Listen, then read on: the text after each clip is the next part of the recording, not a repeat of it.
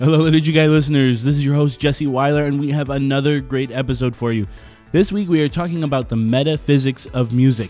Full disclosure, I thought this was going to be a real snoozer of an episode, but I could not have been more wrong. This was one of the more amazing conversations that I've been able to have with Dennis and Chris, and the ideas that they convey in this episode, they're just amazing, really fantastic. So without further ado, episode 41 of The Liturgy Guys. Enjoy. I'm going to talk to you today about the Mass. The liturgy is what enculturates the gospel for us. What are you, some kind of altar boy?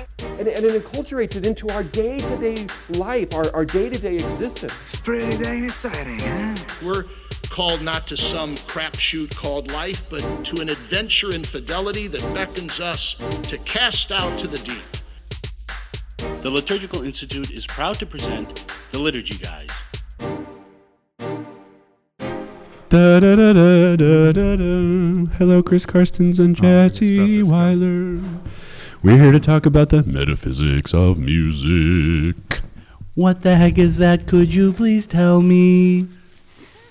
Chris is blowing his nose. All right, well, today we're talking about the metaphysics of music. Okay. We've been talking about music a lot at the level of the church asks for this and that, and you should do this, and sing the dialogues, and very practical. The nature of chant, but then beyond that, there's the kind of philosophical foundations of music. Can you tell me what metaphysics is, Chris? Above the physics, please. Above the physics. Beyond. Right, and physics meaning the physical world, right? The natural operations and natural laws. I mean, physics is basically about up, down, sideways, pushes and pulls, and equal forces and buildings that don't fall down. But beyond that are the questions of what's the nature of things, where do they come from? Nature's the right word. All right. Metaphysics speaks of natures and essences and ontology. That's it. So I guess it's time to get physical. No, it's time to get metaphysical. Would you pay attention, Jesse? Let's get metaphysical. Okay, so there's this fellow who came to speak at the Liturgical Institute years ago. Olivia Newton-John makes an appearance on the Liturgy Show. As she should. Our special guest. You know what? She hasn't done much lately. We could probably email her and ask her to be a guest on the Liturgy Guys. I think that is a poor decision, but whatever. I got you. Remember the song? Xanadu? Remember Xanadu? Yeah. What is it? Is that some planet? Right? That's kind of a metaphysical place, I think. Xanadu. Like Shangri-La? Yeah, some sort of perfected world. They're all robbing from the idea of the heavenly Jerusalem or the restored world. And that's what music does too. Beautiful segue. You can thank me for that. Yeah, you're welcome. Okay. So anyway, a few years ago, this fellow named Robert Riley came to speak. And he actually has a couple of videos online on the CUA channel. He gave a couple of lectures there recently, again, on the metaphysics of music. And I think we think of music very much the way we think of everything else. It's something in the world. We do it. It's a product of our words and our desires.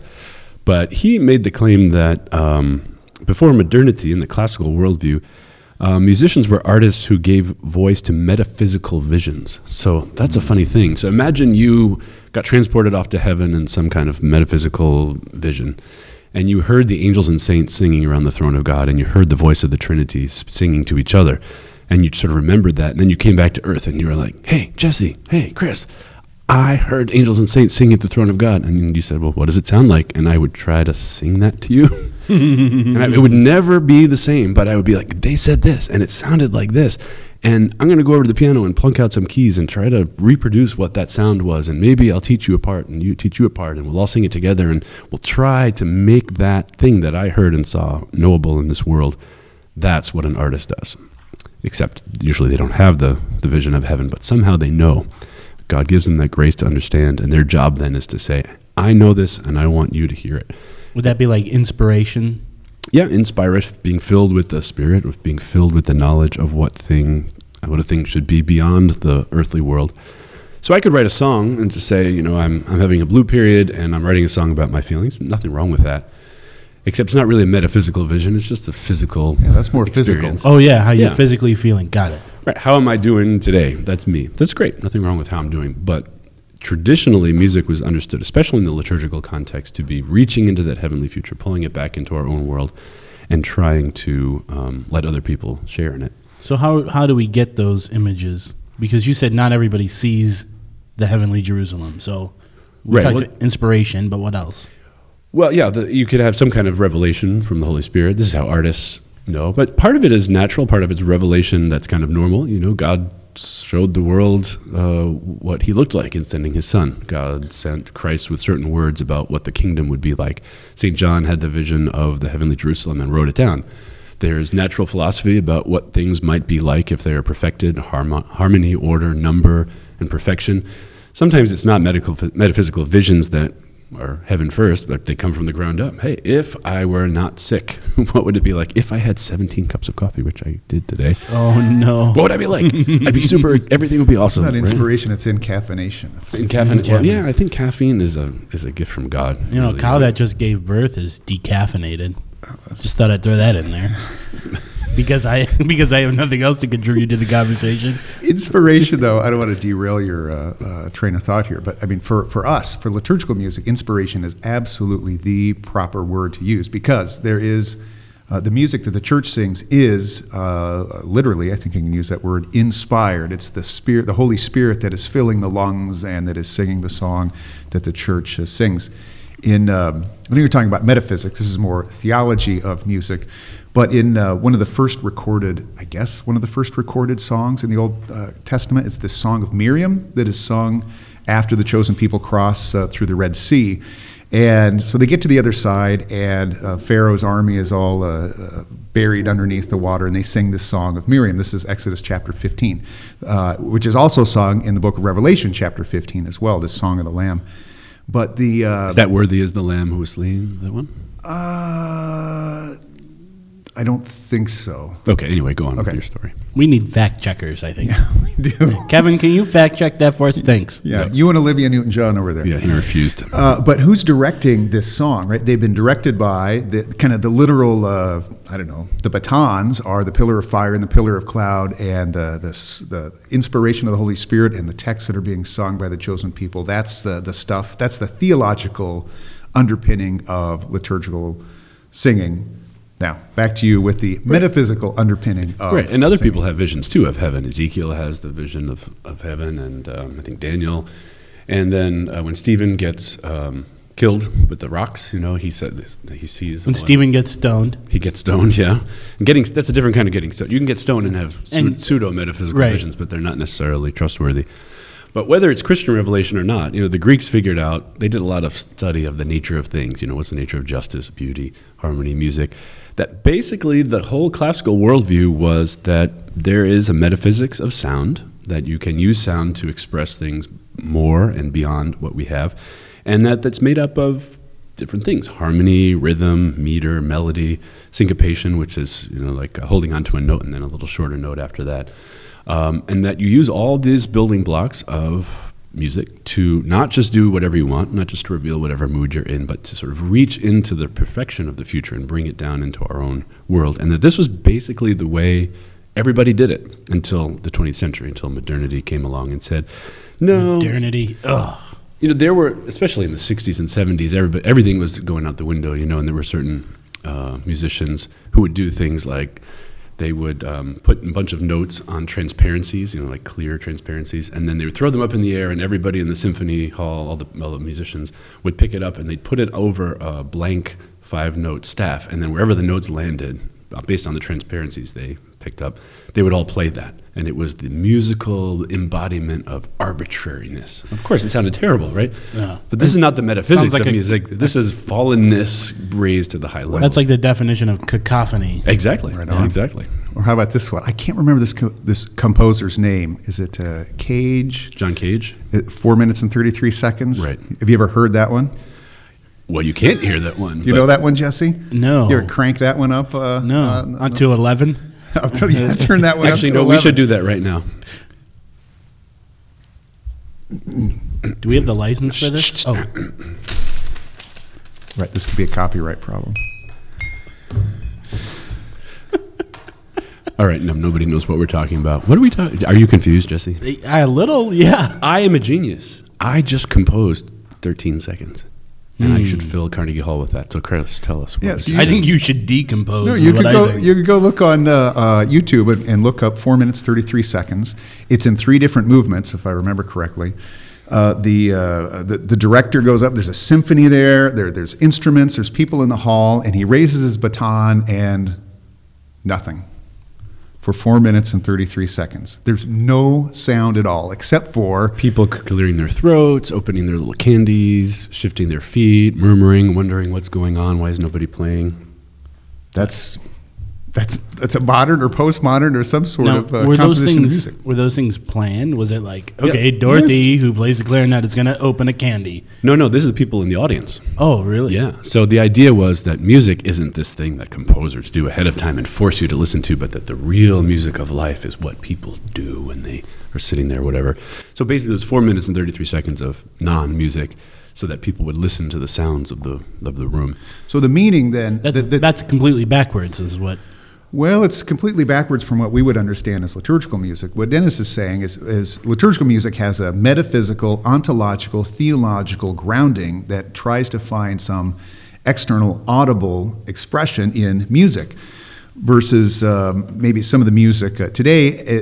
Whatever, there is no ground of music, or the meaning of the music is from whatever's coming within you, the listener, but there's no objective ontological substance that's trying to be conveyed. So yes, that's about 180 degrees different from how the church would understand a liturgical music. Right. So the opposite of this would be arbitrary fragments of sound. Take a bunch of rocks and throw them in a pile and call that architecture. Well, no, that's arbitrary placement of bricks or rocks.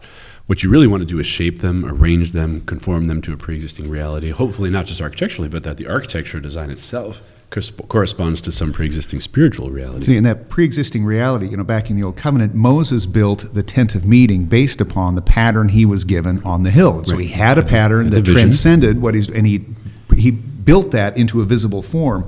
Later, the temple as well, and this is what a church is today, is there's a pattern of a heavenly Jerusalem that tries to find an incarnate expression in architecture.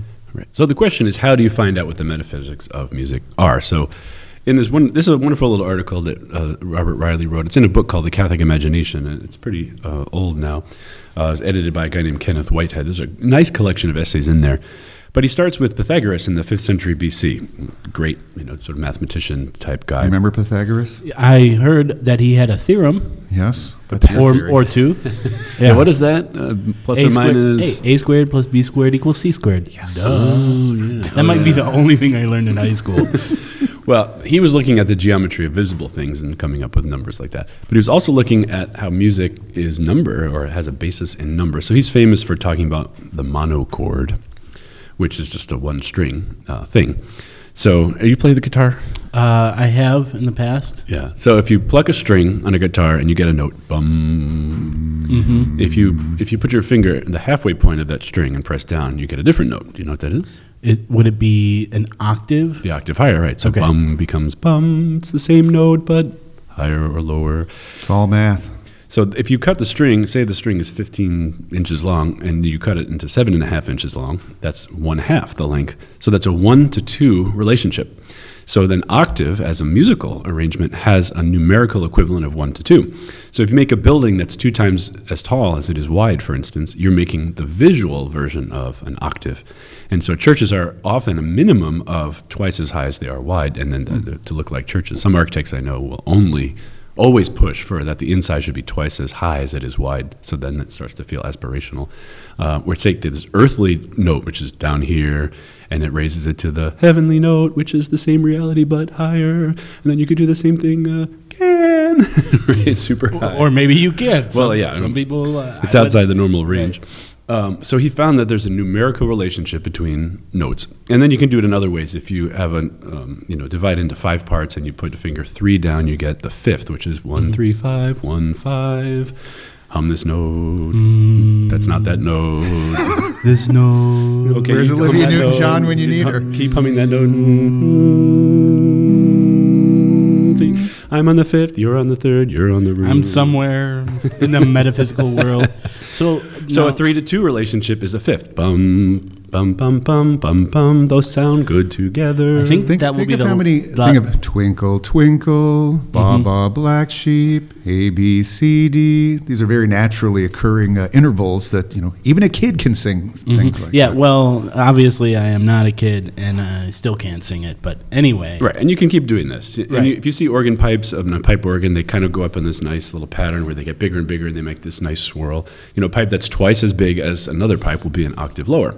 Twice as small will be an octave higher. So there's all these numerical relationships. 4 to 3 relationships are the fourth. So here comes the bride. Bum, bum, bum, bum. 1, 4, 5, 1. This is every pop song is based on. Hopefully, the one. It's not the fourth bride, but.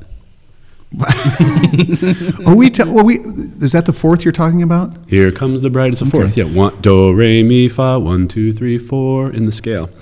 So every pop song is bum, ba, ba, bum, ba, ba, bum, ba, ba, bum, bum, bum, bum, right? Everything. We talked once about, what do they call it? The millennial... millennial whoop. The millennial whoop. And it's that's moving back and forth, I think, on not on a fourth, what's but on a third. What's millennial whoop? It's like... Oh. Yeah. Yeah. Right. Yeah. It's not proper just to millennials, but it seems to be in a lot of pop music today, this whooping, wailing back and forth on a third. The mathematics of it is not accidental. I mean, it has to do with the vibrations of the note. So if you have that string, it's just that the vibrations are moving, if you cut it in half, twice as fast, right? Right. So it's actually a numerical relationship, not just in the notes on the piano keyboard, but actually in the actual physics of sound waves. Right. So, but they didn't know that in ancient Greece. All they knew is when you did this note and that note, they sounded good together. And they didn't decide as a collective, oh, we've trained ourselves to think these notes sound good together. They just did. So it's pre-existing reality in the nature of creation that those notes sound good together. All right, but you're at this point, or at least in the last 5 or 10 minutes, you're just talking about the physics of music. Yeah, let's get back to the metaphysics. Yeah, metaphysics. Well, let's take it up to 11. Yeah, but this is the thing. If you're going to figure out how to get beyond the earth, you have to figure out how the earthly things work. So you start here, and you said, okay, well, these notes sounded good together, and there's a number. But where you're taken into metaphysics is you can say, okay, there's an exact numerical set of systems, ratios, whole numbers. There must be a reasoned intelligence behind the universe, because the universe has this reasonable, numerical, discoverable reality. And then, you know, the early Christians come along and they say, this is God, right? God is the intellect behind the creation of the world, and his intellect is in our creation. The creation of the cosmos. Oh, yeah. The whole. Tell us about cosmos. Cosmos order, right? The order of things. So everything's ordered according to a certain reality. And, you know, this is something that every environmental activist knows, right? If you go in and plow through the redwood forest and kill the spotted owl, once it's extinct, it will never come back. This is how the world is ordered. What about Jurassic Park? Well, you can find the DNA maybe and try it again, but even that is ordered because the DNA exists. We didn't make DNA. It pre-exists us. And so there's a natural law that operates in the cosmos. Rainforests, once they're destroyed, they'll say they never grow back. They just depend on the pre-existing reality. The seeds, we didn't make seeds. Seeds just go from generation to generation. So there's a natural law running through the world. And then you say, well, okay, well, who made that natural law? We found out the double helix quality of DNA, but who made the double helix? So all the order of the universe then leads us back to, well, who made this and what did they want us to know? And how can we use it to imitate God? And this goes back to whenever we get into art and beauty and even some of the... even some rubrics of the liturgy and signs and symbols, it always starts with the natural and goes to the supernatural. It seems kind of, because we as humans are always looking for explanations for things that occur naturally, and as Christians, we order those things towards God. And so you're saying this is kind of the way things happen with both music and art and beauty. So what you're expressing there is came to be articulated by the scholastics as grace presupposing nature, grace building upon. That's really what I was getting at. Yeah, you and St. Albert the Great and St. Thomas and Jesse Weiler. I mean, best buds. Yeah, the real trinity of mind power. Right there. Wow, okay. But there's Thomas Aquinas, Albert the Great, and Jesse of Vernon Hills. Jesse the guy. Jesse of Vernon Hills. There's along these same lines, and I hope this is... in keeping with the track we want, the cosmetic and beautiful track we want to be on. This is a line from Cardinal Ratzinger's The Spirit of the Liturgy on Sacred Music, where he says, the courses of the revolving planets are like melodies, the numerical order is the rhythm, and the concurrence of the individual courses is the harmony. The music made by man must be taken from the inner music and order of the universe, be inserted into this fraternal song of the fraternity of spheres. The beauty of music depends on its conformity to the rhythmic and harmonic laws of the universe. Now, as you said early on, this is not necessarily my internal, relative, individualistic type of expression. Liturgical music has a natural and supernatural rootedness and bearing to it. Right. He didn't call it this, but what he's talking about is a very old concept called the music of the spheres. And they knew that the planets, moved in a certain way. They, of course, they circle the sun. And the Mercury is little and it moved fast, so it's like a high-pitched instrument, like a piccolo, ding, running fast around the sun. And then Jupiter was big and it moved slow, and that was more like a string bass, and that D and D related to each other, and that it was like each of the planets was an instrument that was going dum dum dum dum dum.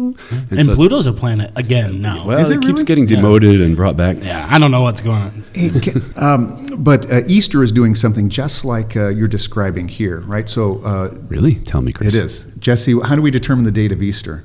Oh my goodness! Can you give me a second? I got to go listen to a podcast.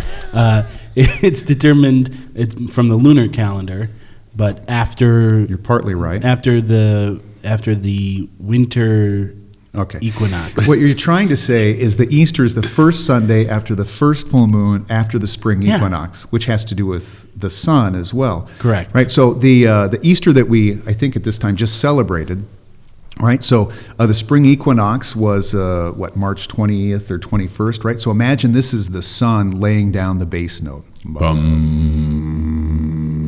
Okay, now we have to wait for the moon to catch up. Now, the full moon was on April 11th, right? So it's going to add its voice. Boom, boom, boom. About the same time, the lambs start to be born. So they're adding their voice. That's right, okay? All right, and then we have to get towards the Sunday after the sun goes down. So now the earth is adding its own voice, too. So now you've got the sun singing, you've got the moon singing, you've got the earth singing, you've got the lambs singing. The lambs are represented by the stars that are twinkling. And so now you have this cosmic voice of this symphonic chorus. Exactly. So those are the spheres of... Well, there's some of them, sun, moon, earth, stars. All of those go into determining the date of Easter. So the whole cosmos is starting to sing of... the Lamb of God. Did you notice every time you and I picked a note out of the air just now, we picked the exact same note every time? Man, we are on. Yeah, we're in tune with the fraternal song. But the basic logic of all this is there's a pre-existing harmonic reality that reveals the mind of God, and our job is to discover it, figure out how it works, and then apply it. This is what an artist does in the true sense. Sees the heavenly vision and then figures out how to use it and then puts it into work for the people of God and the glorification of God. The logic was if you participated in this heavenly harmony and you did harmonic things, this would bring spiritual harmony to you because you know what it's like and eventually it becomes habitual. So if you're, a cranky type, but every day you say, I'm going to wake up and even before my coffee, I'm going to say something nice to my wife. I'm going to tell her I love her. Eventually, that becomes your habit. Would you get me the coffee, please?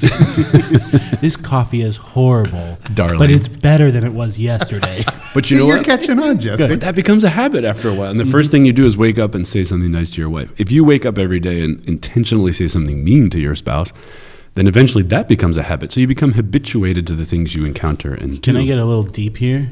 So yes. We're talking about the spheres, and we're talking about them lining up. Would the Holy Spirit be like the gravitational pull that's pulling you into that harmony? Yeah, the animating principle behind the movement of things. Yeah, that's exactly what I said. Yeah. But, God, when he made the creation, what's the famous line? All was made, all was created through him, through the ordering principle of Christ. And who's Christ? He's the word of the Father. That word is Logos. But Logos means word, but it also means the pattern or the order. So Christ has the same pattern and order as the Father, and all was created through that. So imagine God's energy went through a screen or a sieve or something, and it came out the other side in the shape of Christ, and it comes out in the shape of God, and the world has that shape. Listen to this. If we can go back to Chris the... Chris is smiling big now. If we can go back to the Pythagoreans. So this is a line that I gleaned out of, again... You want to guess? Cardinal Ratzinger is the spirit of the liturgy. Like little Ratzinger Jr. He talks. Oh, I thought you were going to say Aiden Nichols. Sorry. Did I tell you that one about these two documents?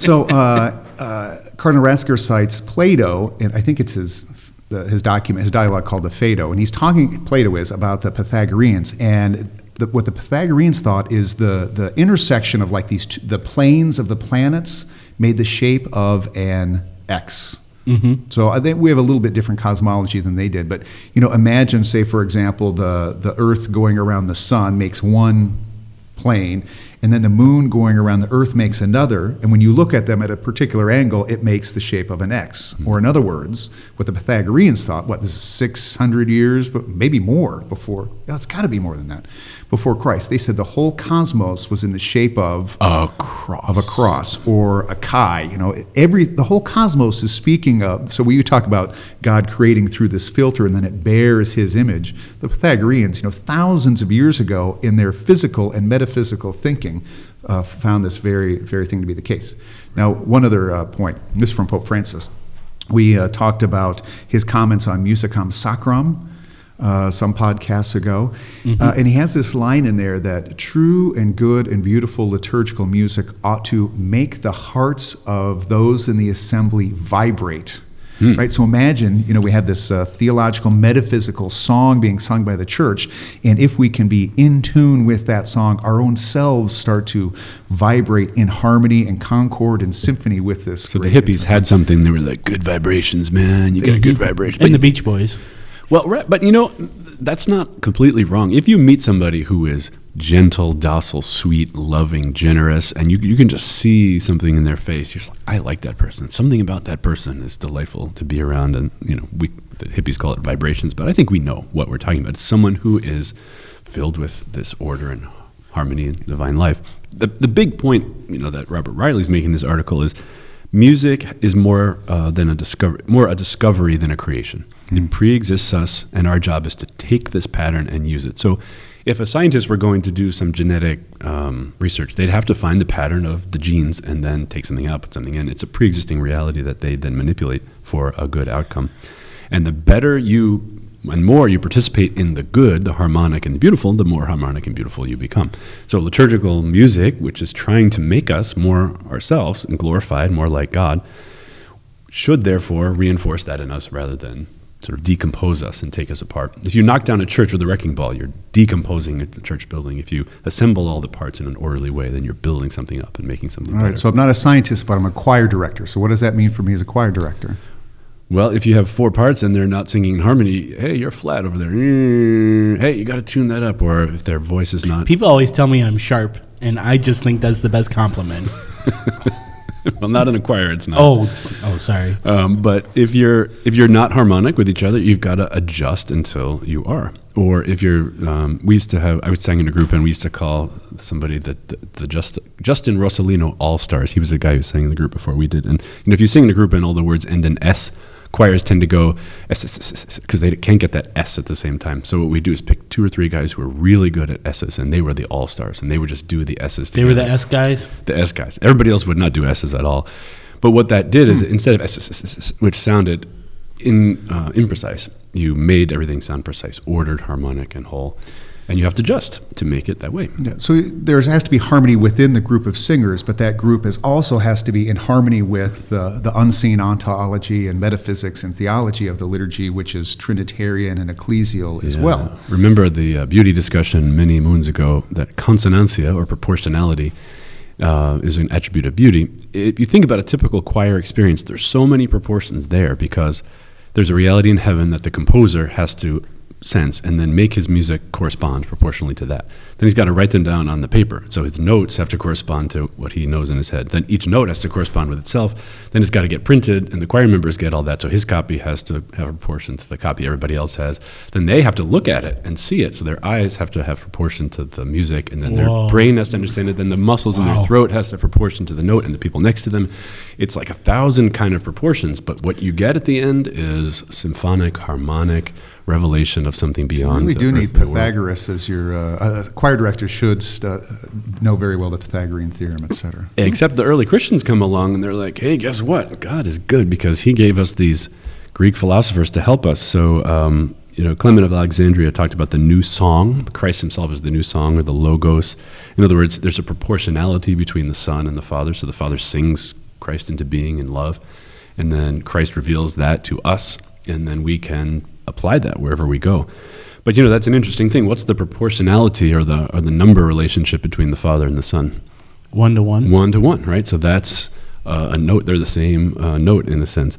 But then we're created in the image of Christ in a reduced way. So we have... So we're like a lower octave. Well, kind of, or a higher octave. We're in proportionality to Christ, and therefore we're in proportionality to God. So when you hear that language about we're created in the image of God, there's the famous Leonardo da Vinci picture that everybody sees. It's the guy in the square and the circle, the naked dude. Oh, something man? What is it? Vitruvian man. Named for Vitruvius, who's an ancient architect. And he fits in a square. And so some of the medieval theologians would say, well, Christ wasn't really God plus one or God plus a billion. It was God multiplying himself because he gave his full self to the Son. So God times God would be God squared, right? So we fit into the square. So it's not so much a God's a square as much as we are in the image. We share something of God's very own nature, and it can be symbolized or sacramentalized in this geometric or numerical system.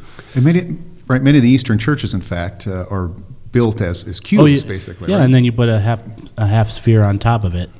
Well, right, because the cube is the biblical image of the shape of God, because the Father multiplies himself and the Son, but the Holy Spirit is the love between them. So the three persons of the Trinity are not finite additions to the Father, they're multiplications of the Father. So God times God is God squared, God times God times God is God cubed, right? So when St. John sees the vision of heaven and he sees the heavenly Jerusalem, he says its length and its height and its depth are the same, meaning heaven's in the shape of a cube, or really heaven's in the shape of God.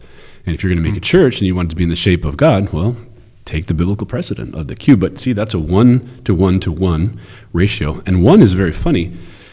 If you add 1 to itself again 3 times, what do you get? 1 plus 1 plus 1. You know this. 3. If you multiply it by itself 3 times, what do you get? 1. Right. It doesn't work with any other number. 2 plus 2 plus 2 is 6, but 2 times 2 times 2 is not 6. So 1 is this funny particular thing where 1 and 3 coexist. Multiply it by itself, it's still 1. The Trinity's still 1, even though it's multiplied itself 3 times. Wow. But you add them to itself, it's still 3. So 1 and 3 correspond in the number 1. Unlike any other number. Yeah, but 1 is the loneliest number, so just remember that. It's not the loneliest number. Oh, right. Yeah. See, that song is an expression of an interior sentiment and not an objective reality. That's exactly the point I was trying to make, Chris. Yeah, but you served up a softball. But you have a little Trinity in your house, right? Because you have a wife, and you've become 1, but then you produce a child, and you become 3, but you're 1 family, so 1 and 3 are coexisting. And then now the second child comes, and we don't know what we are, so... Yeah, you'll be a 4. Yeah, right, we'll be a 4. Okay. But the logic is Christ brought harmony to the world that was falling apart, and music is a participation in this. The disorder of sin gets reordered through the ordering of the many parts, many people, and we get harmony out of that. And guess what? We like it. It gives us pleasure because we're geared and ordered to live this way. So if God's not the ordering principle, then what is? 4 minutes and 33 seconds. Well, whatever the heck we think it ought to be, right? If there's no order, logos in the creator, no ratio, no harmony, no system, you basically have an unorganized mess. And then the intelligentsia of the culture have it in museums and concert halls, and they tell us it's great. So... if there's no truth, then all we can do is embody chaos. And this is all rooted in number, order, creation, as revelation in the mind of God. And we take all of this to liturgical music and use it, combine it with the text the church has given us, and guess what? You get to swim in, what did Pope Francis call it, Chris? The luminous cloud. Luminous cloud of heavenly realities. Ooh, that sounds delightful. All right, so I learned a lot of things today, mostly the definition of what metaphysical meant, so that was pretty cool, I think. But I think it's time to answer a Liturgy Guys question. What do you guys think? We don't have the rights to that song. This is 4 minutes and 33 seconds. We got to stop doing that. I'm going to use the order of God and say, yay. Please don't do this to me. Yes. Excellent. That makes me so nervous. So why go to the Liturgical Institute? Well, if you want to serve the church and do liturgical studies from the heart of the church, you won't find any place quite like this. This place is faithful to the magisterium, but it's a dynamic orthodoxy, not dry. And at the same time, it not only makes the faith come alive, it also empowers you to help that be the experience for others as well. Hi, I'm Dr. Scott Hahn, and I want to warmly recommend the Liturgical Institute for your consideration.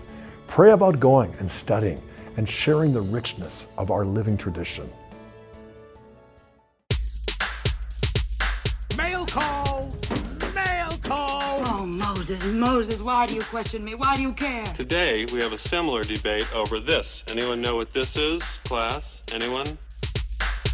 All right, this week we have a question from Anonymous. Anonymous says, I work at a retreat center and we do have a Paschal candle in our chapel, but we do not do an Easter Vigil Mass. How should we prepare the Paschal candle for use during the liturgical year?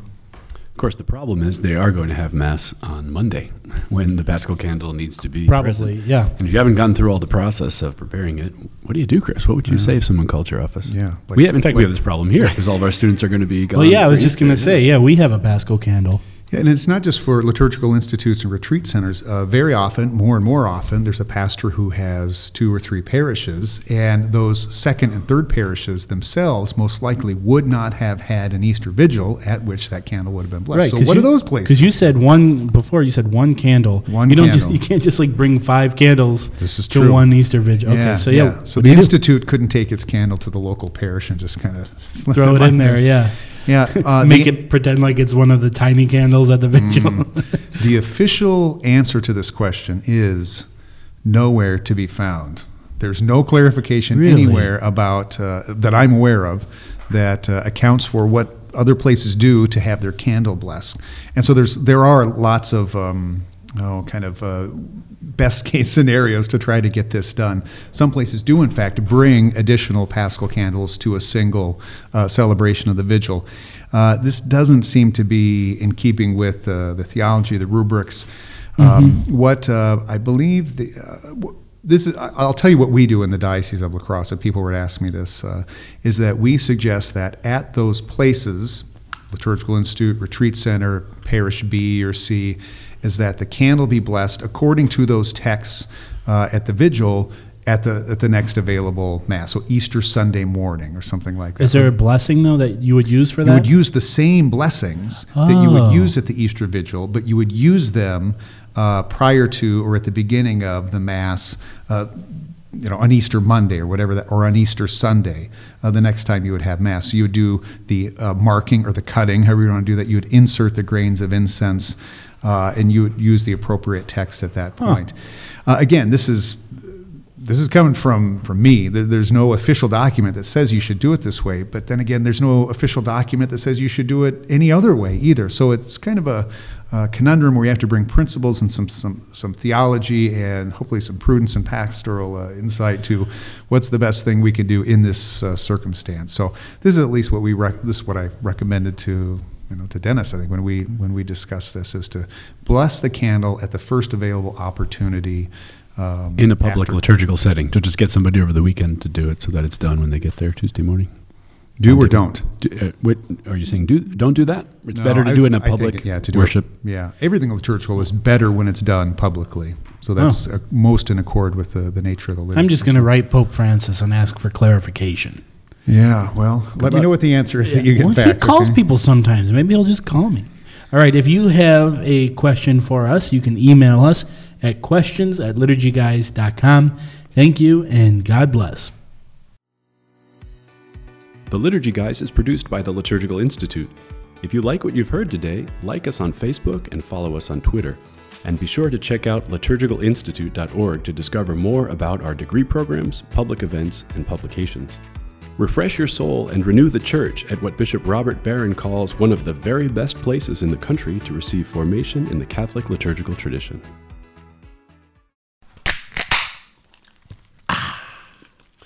Now that's a podcast.